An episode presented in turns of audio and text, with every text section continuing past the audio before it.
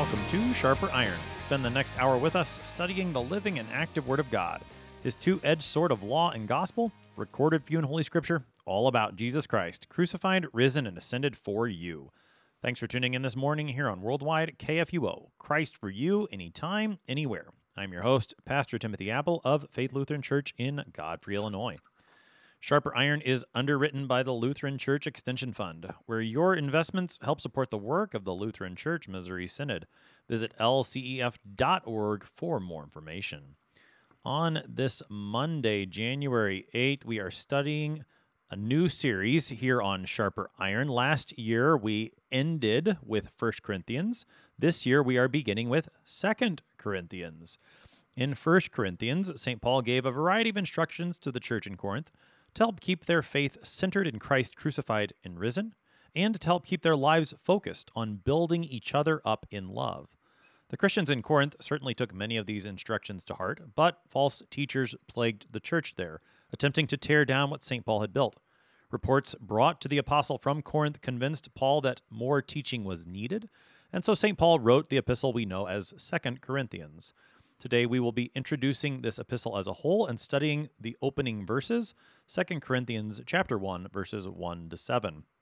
To help us sharpen our faith in Christ as we study God's word today, we have with us regular guest Pastor Sam Wirgau.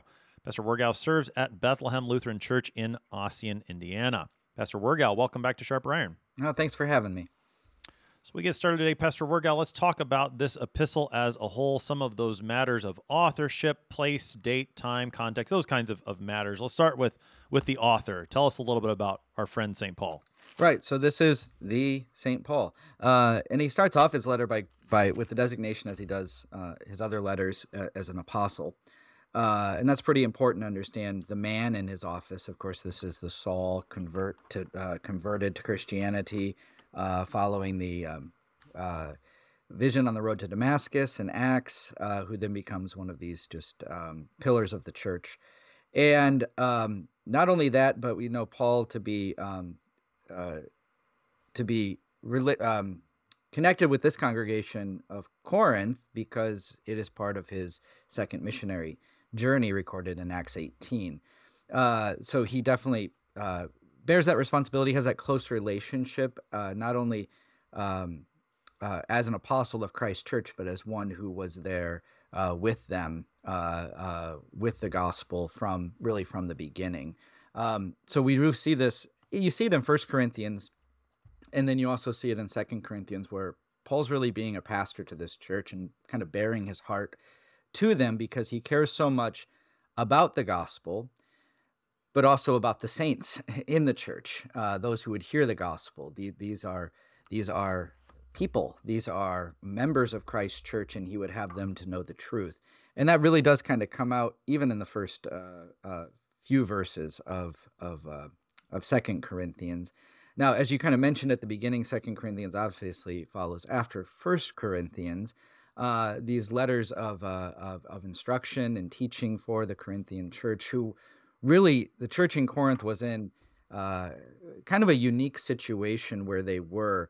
Uh, Franzmann, in his Word of the Lord Grows, uh, talks about external and internal um, uh, pressures in uh, in Corinth, which contribute both to the the letter that's written First Corinthians as well as then what what follows up with Second Corinthians. But uh, externally, Franzmann talks about um, the church found in Corinth as a place where all the brilliance of Greek mind and all the vagaries of the Greek uh, will mingle with an influx of Oriental religiosity to produce a moral climate which even the Greeks found singular, singularly uh, vicacious.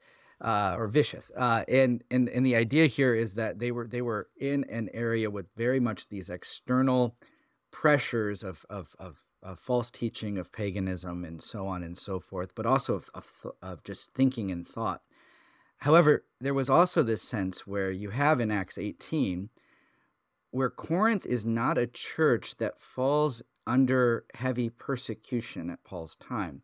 Um, and if you look at um, Acts 18, you have this um, this figure. When Paul goes there, he does stir up stir up trouble with the Jews. But uh, in, in, Acts 18, sorry, I thought I had it open there, but uh, in Acts 18, after Paul's in Corinth, then there is uh, Gal- uh, Gallio, uh, who was the proconsul of Achaia.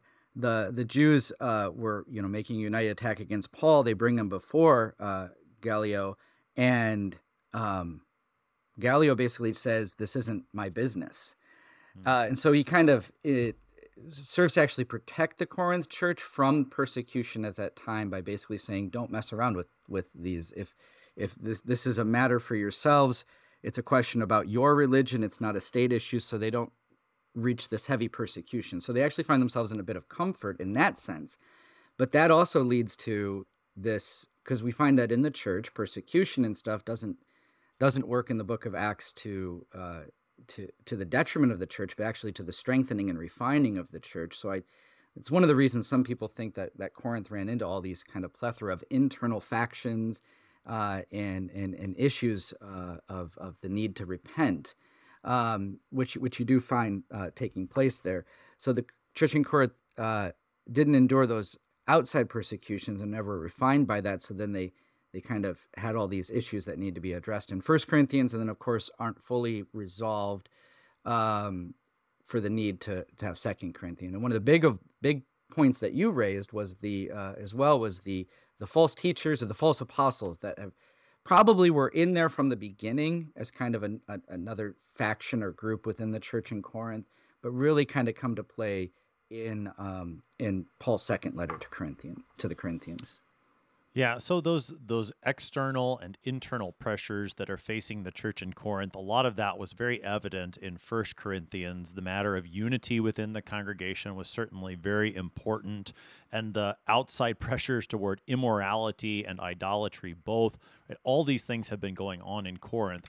Paul wrote that first letter, as you said, he initially came to Corinth during his second missionary journey we talked about last time that the letter we have as First Corinthians was written during his third missionary journey, likely from Ephesus. He talks about being in Ephesus toward the end of that first epistle.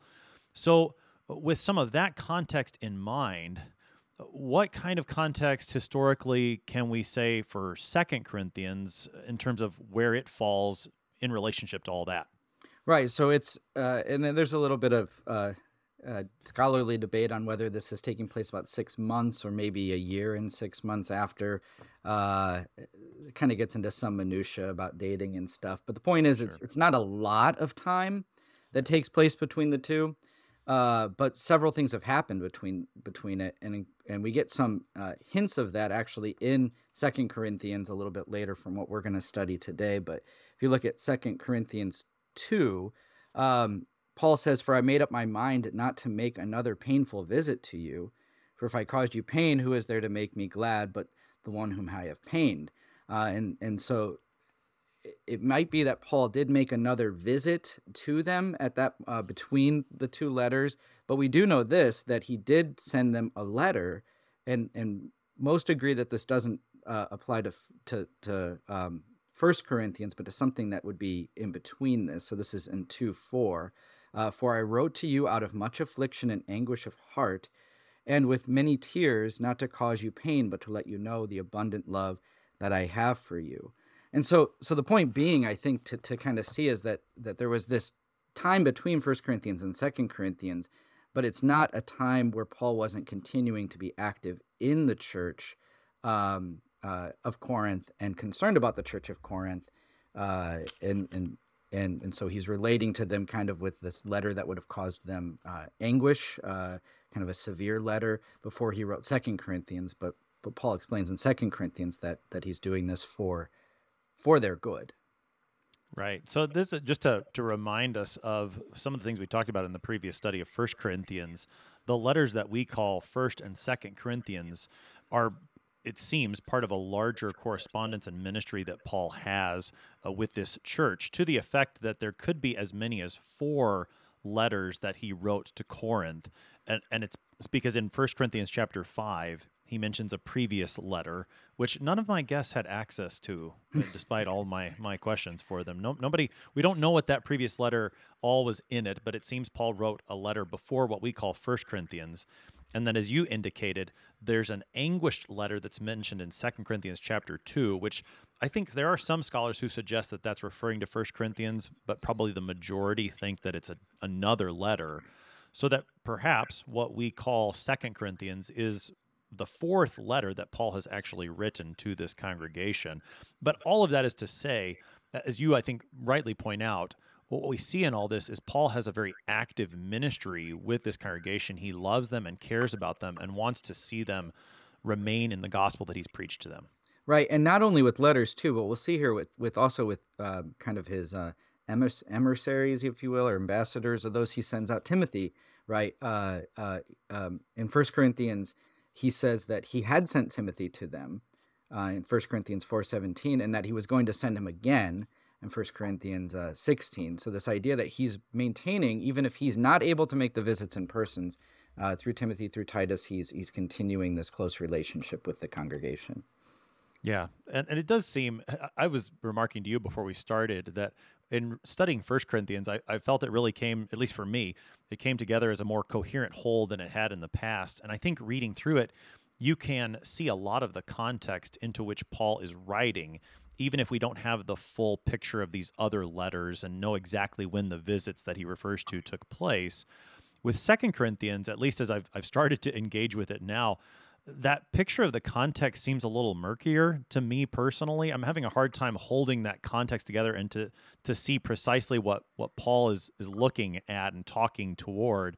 Although I, I think I'm in pretty good company with that from what I understand from other biblical scholars that that this is one where the, the context is is somewhat not lost to us, but it's just harder for us to to pinpoint than it was with First Corinthians and some of the other epistles he writes. Right, and this has led some scholars, uh, in particular, to uh, or uh, in general, to to actually wonder if this is actually a unified letter. Um, mm-hmm. I'm not one of them, and I don't think a lot of our Lutheran theologians and biblical scholars on this to really hold this to be one letter that's written. But it does kind of have. Uh, it's almost like Paul's writing. It, it kind of reminds me, if you read through Second Corinthians, it's like when you're writing something with a lot on your mind, and you tend to not actually you tend to go off onto to something else. Uh, you know what I'm saying? That that happens, I sure. think, to all of us. And and and so I think this is one letter that was sent, but Paul's definitely all over the place in a few areas about as far as what is he trying to relate to the Corinthians. And so it does seem a little bit more. Um, I hate to say disjointed, but not really in a negative sense, but definitely he's trying to uh, say quite a bit, and it and so there is a kind of a clear division in the structure that we that we see here where there is kind of a chapters 1 through 7 is kind of paul going about his apostolic authority uh, his ministry in corinth and then 8 and 9 it's like the presentness present which a lot hold to be the real impetus for his letter is we need to have this collection for the saints of jerusalem in 8 and 9 and then 10 through 13 is like all about coming to visit Corinth again, but then brings up a lot of other things about kind of vindicating his apostleship in the face of his opponents and the false apostles. So it's it's it's very yeah, you're right. It's very different. It's not kind of a systematized look at problems in the church and how to address them as much as it is, I think, really largely almost Paul bearing his whole heart to this congregation mm-hmm.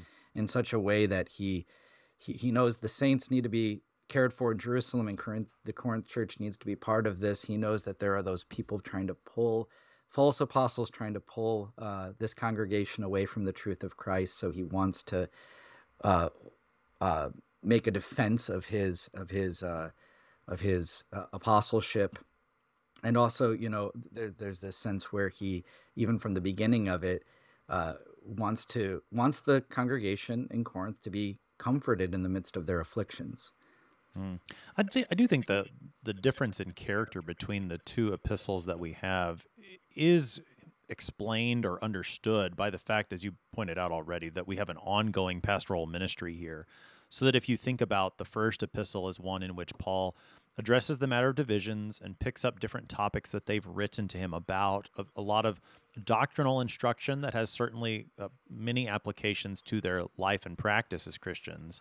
You can see the more methodical nature of that and the way that it ties together. And under under one one big theme christ crucified and risen this is what we preach.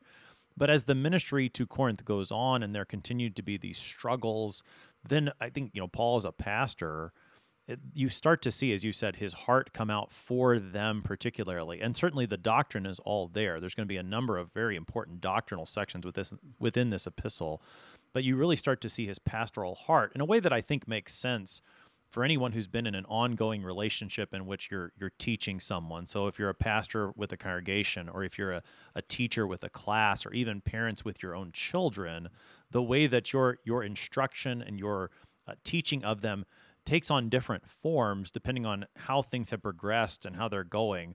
I think I think it does all fit. It just seems that we're missing a few of those intervening pieces that we don't know the full story, and so it's at least for me, the Second Corinthians a bit harder to figure out where it's coming from. But I think I think if I if I could see the whole picture, it would make more sense. Right. One of my professors at seminary, when we were studying uh, Pauline epistles, did say, especially with you find it with with Second Corinthians is you're really coming in the middle of a conversation, and uh, it's it's really difficult to to kind of get a sense of of what's going on, and it's even more than just kind of getting the context. It's just you know this is an intimate relationship that Paul has. It speaks to us and to the whole Christian church, which is why it's you know in the canon, and and, right. and it does teach us these doctrines, but um, we cannot fully get into the mind of Paul or the Corinthian congregation in such a way that that everything is going to make sense. And we have to be careful then because we have to uh, teach where Corinthians clearly um, uh, teaches God's word, uh, but we can we can run into the uh, danger, which is what you find a lot of critical scholars doing with this text of of really trying to get behind Paul and figure out mm. what was going on behind Paul's mind and all of this, and um, and really a lot of that is speculation. Lenski in his commentary really does talk about we have to approach this historically and uh, and in an objective sense and not try to you know psychoanalyze Paul in, in all of this uh, because Absolutely. then we're just dealing in speculations. Yeah, that's right. So so since we don't have some of that context and we do want to deal with it historically rather than speculatively, how do we as Christians living in 2024, how do we take this and apply this today? Right. Well, I think there's the universal truths that of, of sin and grace, uh, law and gospel, which which apply to to every uh, every saint of God, whether it's Corinth uh, in the first century or whether it's uh, the Lutheran Church Missouri Synod uh, in in the 21st century. Um, and so that's where I really think that yeah we can definitely uh, get great comfort uh, from the teaching of Paul uh, to the Cor- to the church in Corinth in both letters. Um, and and even though we see kind of some of these things manifested in new ways, it's it's still the old same problem of the selfish, sinful man curved in upon himself. Uh, and it's ultimately then the same cross of Christ uh, that gives us the comfort, as we'll see uh, as it kind of gets to the end of our section here. Um, uh, we're comforted in the midst of all of our afflictions uh, with the comfort which comes from God. And that's a, a universal comfort, it's a balm that um, uh, finds its way in healing all of our wounds, which really have the same source of the disease of sin um, but it's the the same balm of of the gospel. All right, so, with those introductory thoughts in mind for the epistle as a whole, we turn to the opening verses of this epistle, 2 Corinthians chapter 1, beginning at verse 1. Paul, an apostle of Christ Jesus by the will of God, and Timothy, our brother, to the church of God that is at Corinth, with all the saints who are in the whole of Achaia. Grace to you and peace from God our Father and the Lord Jesus Christ. Blessed be the God and Father of our Lord Jesus Christ, the Father of mercies and God of all comfort, who comforts us in all our affliction, so that we may be able to comfort those who are in any affliction, with the comfort with which we ourselves are comforted by God. For as we share abundantly in Christ's sufferings, so through Christ we share abundantly in comfort too. If we are afflicted, it is for your comfort and salvation and if we are comforted, it is for your comfort, which you experience when you patiently endure the same sufferings that we suffer. Our hope for you is unshaken, for we know that as you share in our sufferings, you will also share in our comfort. That is our text for today. That is 2 Corinthians chapter 1 verses 1 to 7. Comfort is certainly an operative word in this section, Pastor Wirgau. I, I lost count of how many times he uses it. But before he gets there, we have uh, some standard standard things that we see in Pauline epistles and indeed epistles from that time period, where Paul identifies himself as author, the ones he's writing to, gives a, a general greeting.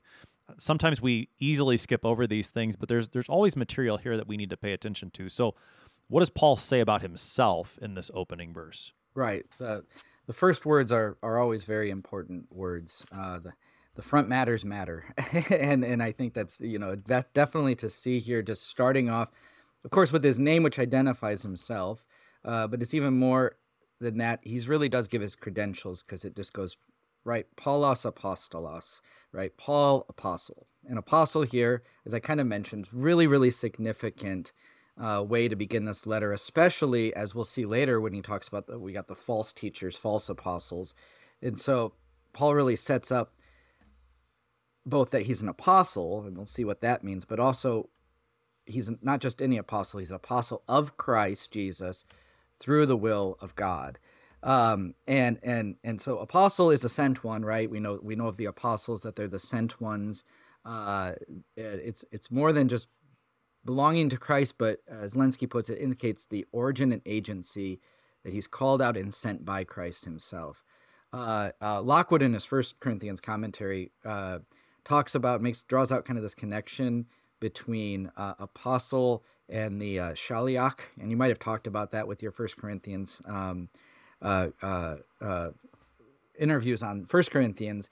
But uh, he notes that this was a personal representative of another commissioned with a task which could take him to distant places, according to the rabbis the one sent by a man is as the man himself. And that's what's really important to kind of understand there. And that's, of course, what Jesus says in Luke 10 when he's sending out these apostles The one who hears you hears me, the one who rejects you rejects me, and the one who rejects me rejects him who sent me.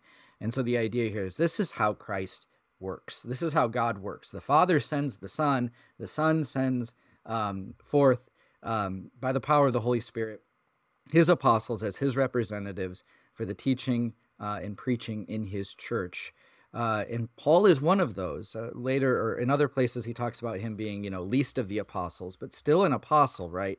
One untimely born, but still one who's not. He's not writing the Corinthians because of his own whims or wishes, but because this is his office. This is his. This is what God has spent, sent him to do, uh, and, and that's why he specifically talks about by this being by the will of God uh, which he uses similar language to open First Corinthians, that he's called an apostle of Christ uh, by or through the will of God. Um, again, Lenski comments on Paul's apostleship that it's not, in his use of this word, it's not accidentally by a set of fortuitous circumstances. Or, or this is important too, it's not a temporary thing. He's not temporarily an apostle. And what's even more, he's not growing into this position it's kind of a you know this is the idea that he's not like and this really makes sense when we're talking about these other false apostles that it's not like like paul's trying to figure out how to be an apostle. This is what he's declared to be uh, by god um, or through the will of god by christ and this is this is his authority not something he has to earn uh, not something he has to uh, uh, aspire to but it's it's who he is um, and and with this idea of apostleship comes the idea of authority for sure. Uh, especially in light of the divisions that are taking place in First Corinthians, the false teachings and false apostles, and, and what Paul has to address even in, in Second Corinthians, he he stands on this authority that doesn't come from him, but it comes through the will of God. It is of Christ. Uh, he's called to this position of teaching the truth of the gospel. But not only is it just on this uh, blatant just uh, I have the authority to do this, but Lenski also ties this to Paul's responsibility. Paul's responsibility in his apostleship that he is responsible for this congregation. Uh, he notes, Lenski notes, first of all, it's written with regard to Paul himself and expresses his own consciousness of bearing a most heavy responsibility with regard to the Corinthians. And this comes place takes place other place where he talks about woe to me if I don't preach the gospel, right? He writes as one who feels this this weight, uh, which Hebrews picks up in 13 when it says, Obey your leaders and submit to them, for they are keeping watch over your souls as those who are to give an account. Let them do this with joy and not with groaning, so that that would be of no advantage to you. So not only does Paul as an apostle have this authority, but he has with that authority this great responsibility for the church. And drawing even from that is what we've already talked about. It's Paul's great um, uh, love for the Corinthian church. They all go together uh, authority, responsibility, and love all kind of hold together with Paul, really in that one word apostle. Uh, this is what the, who the apostles are, and this is what they're to be about. And so there's a genuineness to this that, that Paul's not just out here to do this for his own sake. He's not there to do it for his own gain, but he's doing this because this is his office and this is what he has been called to do. Yeah, and I, I think that's really important to set out, especially for this epistle, in which perhaps more than some, Paul will talk, it seems, about himself a lot and, and about that authority so that we understand when he does that, he's not doing it because of some sort of pride within himself, but he's doing it for the sake of the ministry that he's been given because he has this love for the congregation and it is an authority and responsibility that's given to him by God. He speaks up in defense of it, not because of pride in himself, but rather, as he said in First Corinthians, it's a boasting in the Lord that he's doing. Yep, exactly. Yeah. So, with that in mind, we're going to go ahead and take our break and pick up more of this on the other side. You're listening to Sharper Iron on KFUO. We're talking to Pastor Sam Wirgau this morning. We'll be right back. Please stick around.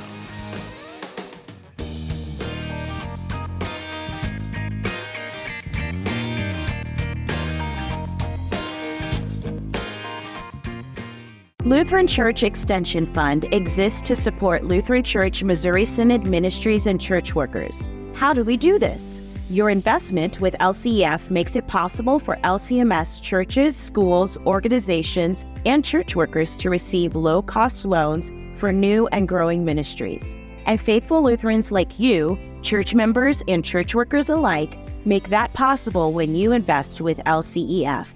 Learn more at lcef.org. LCF is a nonprofit religious organization. Therefore, LCF investments are not FDIC insured bank deposit accounts. This is not an offer to sell investments or solicitation to buy. LCF will offer and sell its securities only in states where authorized. The offer is made solely by LCF's offering circular. Investors should carefully read the offering circular, which more fully describes associated risks.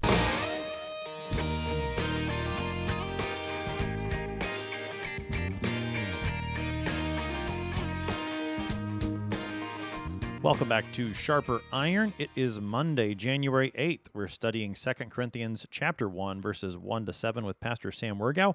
He serves at Bethlehem Lutheran Church in Ossian, Indiana. Pastor Wirgau, prior to the break, you were telling us about Paul, who is an apostle of Christ Jesus by the will of God. In 2 Corinthians, he also mentions Timothy, our brother, as one of those who is the author or gives greetings here. Tell us a little bit about Timothy. Right. So he gives uh, um, he says is Paul, an apostle of Christ by the will of God, and Timothy, our brother. Uh, now, uh, I think some have said that Timothy might be the um, uh, perhaps the scribe who's writing this, where Paul didn't write a lot of his letters. But I think Timothy is really important, especially being named here, uh, because as we mentioned a little bit before the break, um, uh, Timothy had a close connection with the Corinthian church as well, uh, kind of serving there um, under Paul uh, or in Paul's kind of stead, Paul sending Timothy to do that. Now, he's given the title brother, which is very interesting. Now, of course, we know brother to be uh, kind of a general term used for Christians, right? We're uh, brothers and sisters uh, in Christ.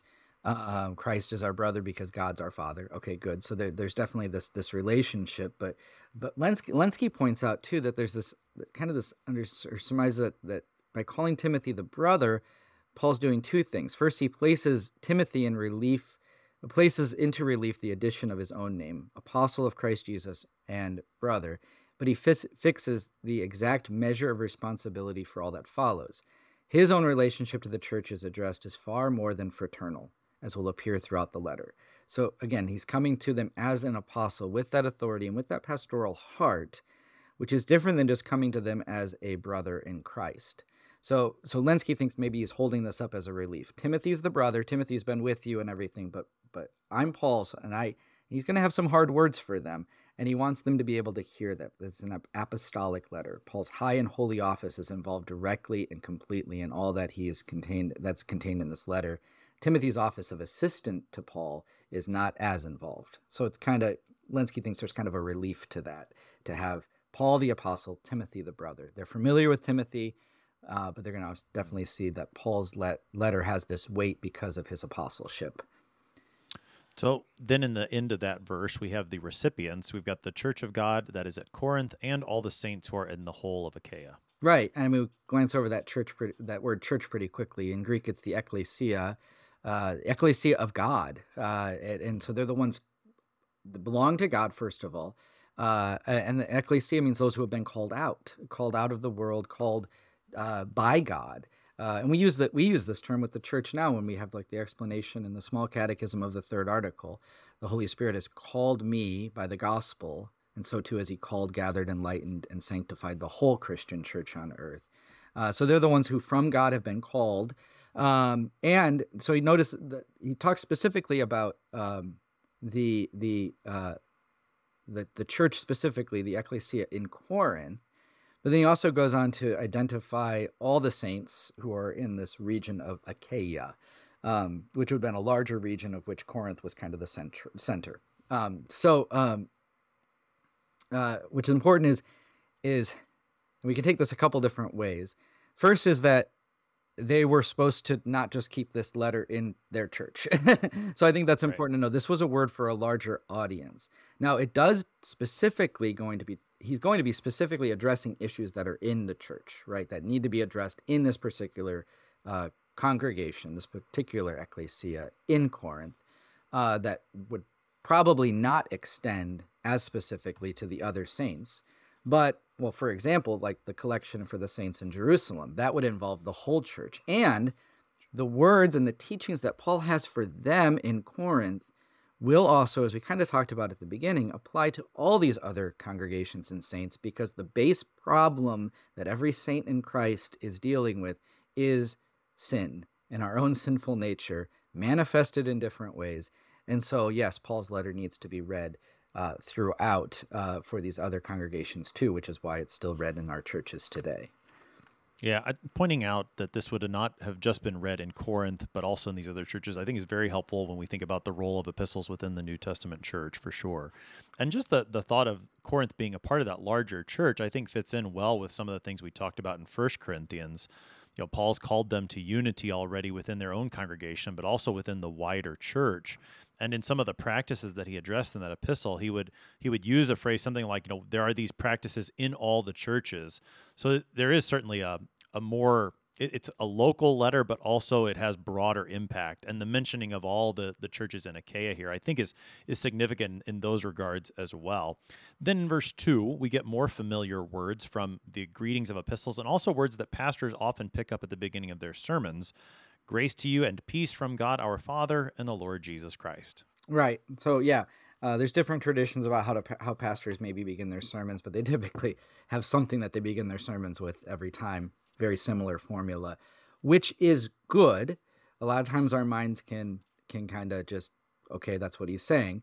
But it also helps to build. I think it helps to build kind of a. Uh, it, ingrains it into our minds even so that we can return back to it. So so I'm always a big fan of saying the same thing to begin your sermon, whether it's the invocation or whether it's this grace uh, to you and peace, uh, uh, or how he says it here. Yeah, grace to you and peace from God our Father and the Lord Jesus Christ.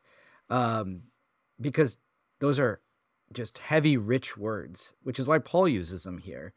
Uh, they're not just like some fancy slogan or some cliche greeting.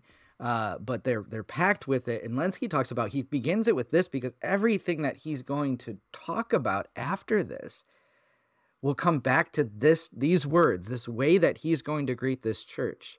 So he uses first of all uh, the term uh, grace, charis, which uh, uh, is the the divine favor.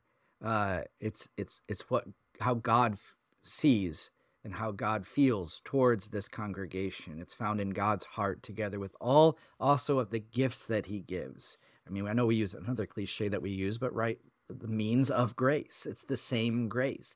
It's how God's favor is shown to us.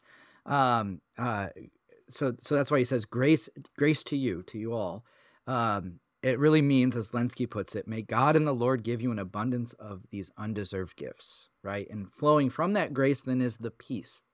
Uh, and this denotes the condition that prevails when God is our friend uh, and all is well with us. We're, we're in that favor with God. So, so uh, Lenski makes a point about this as the order is always important. It's grace and then peace, because the former is the source of the latter. The grace is the source by which we have that peace. Without grace, there's no peace. But with grace, peace is a certain thing.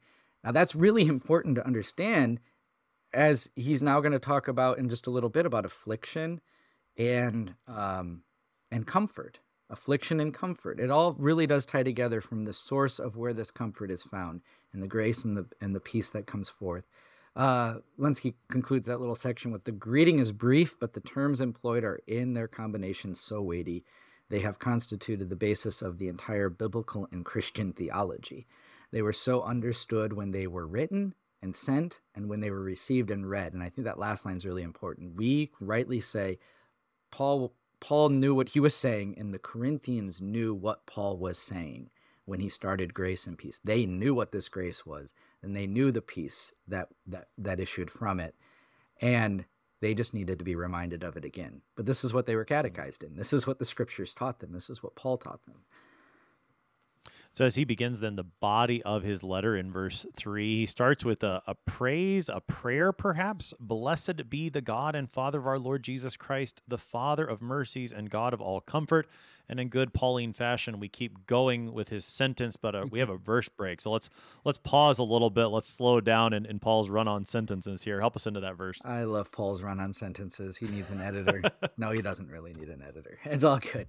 Yeah, he kind of starts with this verse three though. Um, before he continues on, um, is, is he's giving a confession of who God is. He starts with who God is, uh, and then he goes into what God's doing, which I think is a, just a wonderful way to, to teach to teach this to the Corinthians. This is definitely laid out very well. Um, so so he gives this confession of who God is, and then in verse four he's going to describe what God does. Uh, Lenski notes the very designation used with reference to God accords with the emotion expressed. All that follows is dictated as begins in the presence of the blessed God and Father of our Lord Jesus Christ. So he's going to start with the source. Uh, and, and, and it is a word of praise. It's an exclamation. It's praise. Blessed be uh, we bless, Lenski notes, because we speak, that is, we speak well of God, because we're truly saying what he is and does in his attributes and his works. How do you bless the Lord? Is by, how do you praise God? Is by simply speaking, which means to speak well of, is speaking the truth of who he is and what he has done. Um, uh, and and so that's what Paul's going to kind of do. He begins with this praise of it, speaking well of God, uh, uh, and then moves into who he is and then what what he's going to be doing. So all of the verse three onward is that blessing of God. Blessed be the Lord, because this is what he's doing. Mm. Now he calls blessed be God. He calls him the Father of our Lord Jesus Christ, and then the Father of mercies and God of all comfort. What does this teach us about who God is? Right, exactly. So I think you have you have three things here, right? First, you have God is the Father of our Lord Jesus Christ, which is probably the most foundational thing. Uh, just as we were talking a little bit earlier when he says, Grace to you and peace from God our Father and our Lord Jesus Christ. Um, uh, we really bless God. We speak well of God by understanding that He is the Father who has sent His Son to be our Lord, uh, you know, to redeem us, uh, to purchase and win us. That is that is where we see the work of God. And flowing from that, then you have that He is uh, um, the Father. Oh, and, and, yeah, the Father of our Lord Jesus Christ. He's the Father of um, of of what's the word that's used there? Sorry, I, I lost my spot. Mercies. The Father of Father of mercies. That's okay. mercies. Yeah, yeah. The Father of mercies. Um, the Father of mercies and God of all all all, all comfort, all comfort. Uh, and so this is uh, actually kind of echoes Psalm 103, 13. Uh, as a father shows compassion to his children, so the Lord shows compassion to those who fear him. Uh, that this is this idea of uh, the uh, tender mercies, uh, that he feels pity for those who are in distress. Uh, but again, it ties right back into how is that pity ultimately shown where is that comfort ultimately coming from?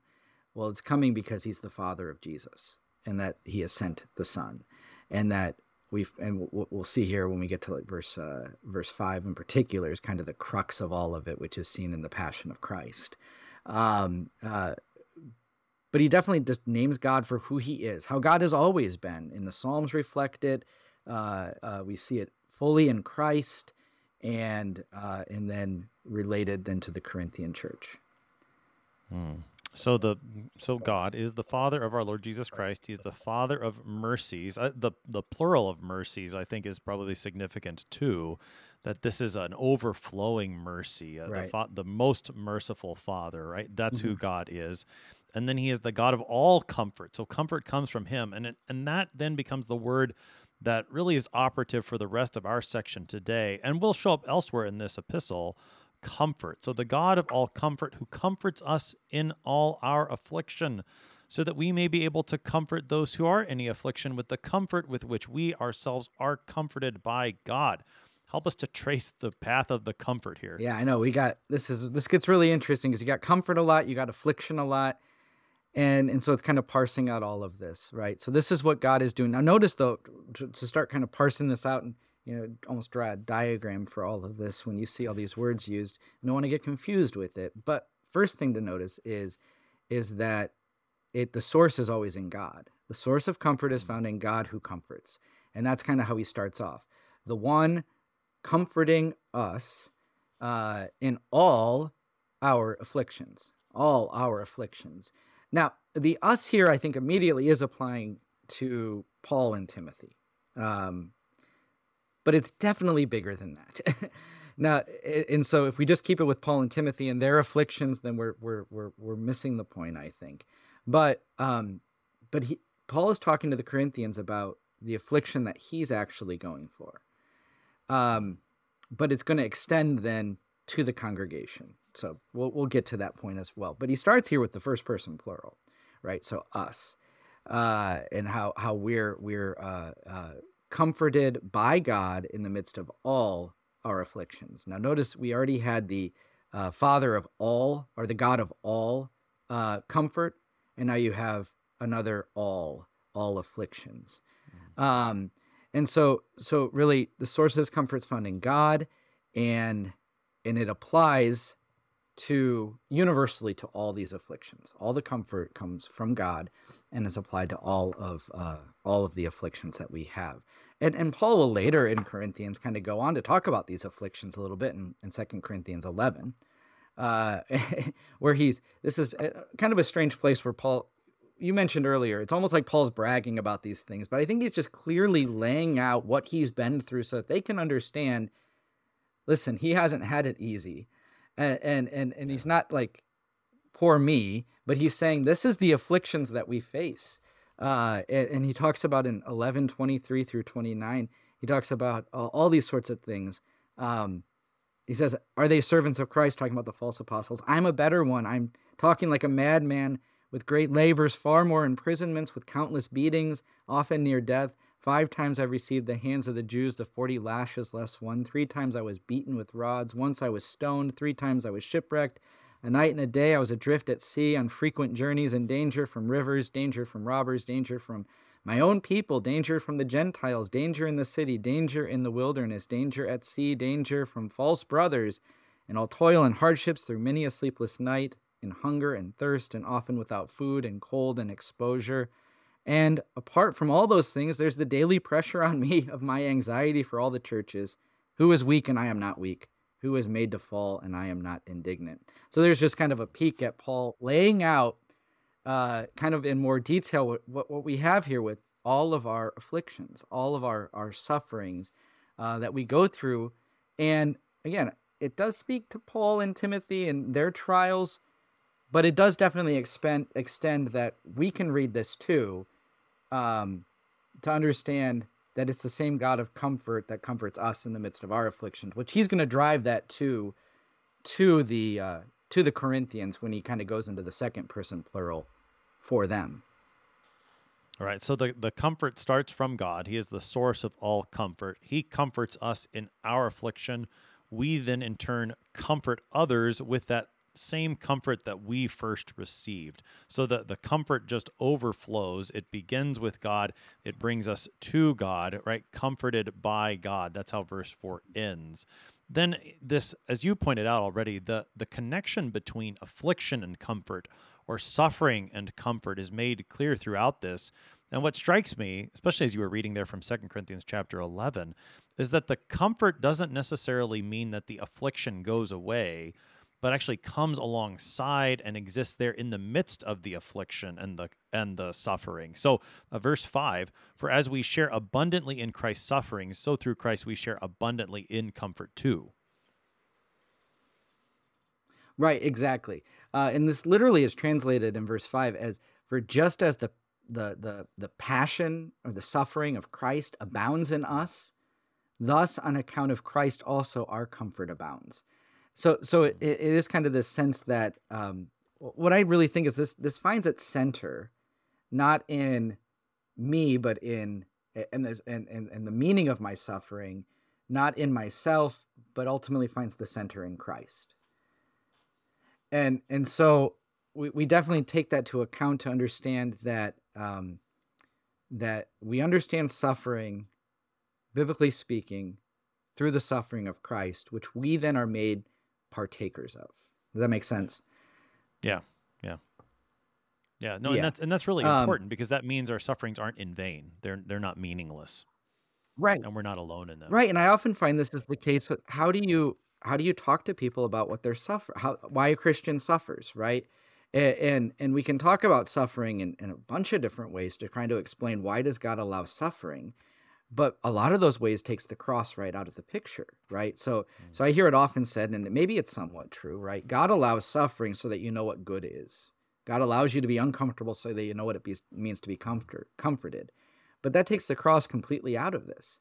When we understand what paul's talking about here as actually um, the passion of christ his suffering uh, abounds in us uh, that we are made partakers of christ in his suffering so that we are made partakers of the comfort that comes from his suffering. Um, uh, so everything kind of finds its place. Our affliction, our sin, our our, our uh, suffering finds its place in what Christ has suffered, and and suffered perfectly in our stead, so that now whether we um, suffer or are comforted, uh, whether we're we're um, facing the effects of sin uh, in our lives or not, we have the comfort that comes to us from God through the cross, through the forgiveness of sins, uh, by that grace and that peace that results from it from God. Hmm. Now, as Paul continues into verse 6, he, he now says, If we are afflicted, it is for your comfort and salvation. So the apostles' affliction, Paul's affliction, is for the comfort and salvation of the Corinthians. And also the apostles' comfort is for the comfort of the Corinthians. So if we are comforted, it is for your comfort, which you experience when you patiently endure the same sufferings that we suffer. Help us into verse 6. Right. Notice Paul never says, uh, he's always directing it to their comfort. All these things are for their comfort. He never says, this is for our affliction, or for your affliction, I should say. Right. Uh, uh, everything is being directed toward that final goal of comfort. And and I think you mentioned it before, but it bears repeating. When we're talking about this comfort that Paul's, Paul's talking about, it is not the comfort of being taken out of uncomfortable situations. It's not the comfort of body uh, or of mind. It's not not the comfort of idealism uh, for the Corinthians that they're going to like progress out of any sort of hardship or trial that they have. But again, this is the comfort that comes from the cross the comfort that we're comforted by God is that our sins are forgiven for Christ's sake. We have that grace and that peace with God. And so now we tie this into verse 6 when he says and he's going to get to that in 7, but in 6 when he says, you know, if if we if, if Paul and Timothy, you know, these kind of leaders for you are are uh, uh, are afflicted, it is actually for your comfort. Now Lenski notes on this is that this first phrase is objective, the comforting and salvation of God which works. The second is subjective, uh, the comforting which works in endurance and in, uh, in perseverance in us so that we hold amid afflictions and in this way reach the goal, final salvation. Now notice he puts that in with this one. He does he says comfort and your salvation. Salvation there being the forgiveness of sins and the ultimate, not salvation out of a, uh, um, a temporary difficulty, but ultimate salvation in Christ Jesus. But if they're afflicted, if Paul and Timothy, uh, who are you know the kind of the leaders uh, of this church, are afflicted, they should be very Corinthians should be comforted in their afflictions to know that that that that those this apostle of Christ is not in a comfortable situation either. So it's for their comfort. Um, but if they're also comforted, then it also is for for for uh, the Corinthians' comfort as they bear through these afflictions. They patiently suffer these afflictions, and that really does come to a head then with what Paul then then relates in in verse seven. Hmm. So we've take us into verse seven, then Pastor Wirgau. We've got about three Sure. and a half minutes left here. Verse seven says, Oh, "Our hope for you is unshaken, for we know that as you share in our sufferings, you will also share in our comfort." Help us to wrap things up. Right. So ki- everything kind of comes to a head here, I think. And uh, uh, he's kind of been working through all of these. Uh, it's almost like uh, crossing wires or exegetes, exegetes call these like chiasms, right? Where we're seeing things starting and kind of finding a center and then moving out. But but everything's kind of brought into this unity in a hope that Paul has, the hope of Paul and Timothy for their readers. This is this is what they're driving at. And he says our hope for you is the ESV translates it as unshaken, but it is it's a, it's a certain thing. It's a certain hope. Um, it can be relied upon, uh, and we're not going to be disappointed in it. And and that is that our the suffering of Paul of the Corinthians um, finds its hope, finds its its its place again in that suffering and death of Christ. So he says, Our hope for you is unshaken, for we know that as you share in our suffering, you will also share in our comfort. There is this confidence that Paul can say that we're all suffering together. The, the word there is uh, the same word we get koinonia, right? It's this fellowship of suffering, which we we don't really have that as a catch slogan for the church when we talk about koinonia, right? But it is that we suffer together. I mean, that's what the word compassion means, right? Uh, passion. The word passion's in there, uh, and it's the, the passion together. uh, That that we're we're suffering together, but we suffer together because of that unity. We're one holy Christian church. Paul, Timothy, the Corinthians, all those united as with uh, God as our Father, Christ as our brother, uh, who have been crucified with Christ, uh, buried and raised again. We're daily going about this business of being crucified. We're being uh, buried. We're being uh, refined, uh, and all these things, but with the hope that our present circumstances um, uh, are not worth comparing with what is to come.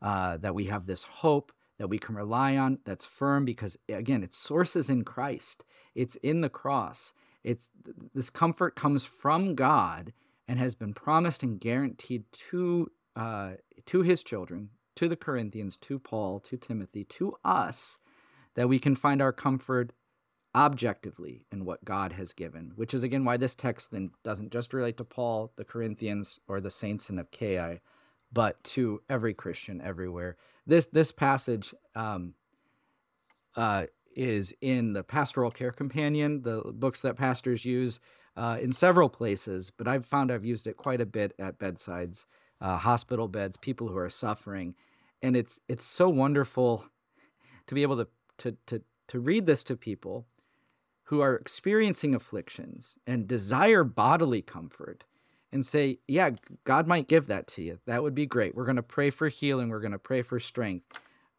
But what we're talking about here is actually what you are comforted with even now.